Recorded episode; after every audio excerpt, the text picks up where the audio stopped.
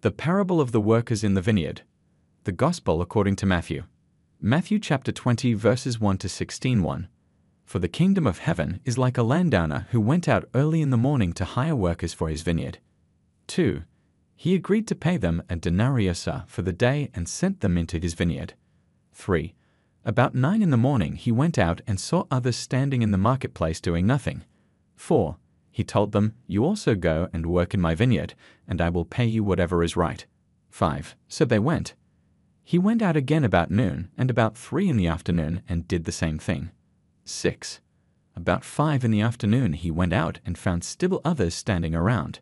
He asked them, Why have you been standing here all day long doing nothing?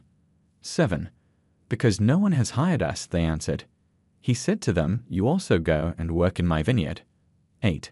When evening came, the owner of the vineyard said to his foreman, Call the workers and pay them their wages, beginning with the last ones hired and going on to the first. 9. The workers who were hired about five in the afternoon came, and each received a denarius. 10. So when those came who were hired first, they expected to receive more. But each one of them also received a denarius. 11. When they received it, they began to grumble against the landowner. 12. These who were hired last worked only one hour, they said, and you have made them equal to us who have borne the burden of the work and the heat of the day. 13. But he answered one of them, I am not being unfair to you, friend. Didn't you agree to work for a denarius? 14. Take your pay and go.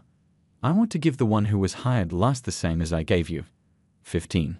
Don't I have the right to do what I want with my own money? Or are you envious because I am generous? 16.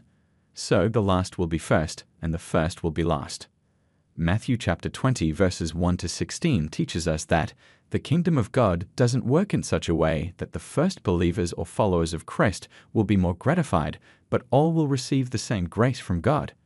We have a generous God. He is equal to all despite all the circumstances or differences of the persons, just like in the parable story. People thought they were discriminated and judged not equally.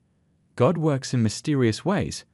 We tend to compare ourselves with the people around us, but that kind of thinking should be eradicated, for we should be grateful in the success of others. Jesus says in verse 16, So the last will be first, and the first last. Those who think they deserve more from God may find that they get the same reward as those who only followed Jesus for a little while. However, God is free to give His grace to anyone at any time, and the reward is of the utmost value no matter when we receive it. Glory be to God.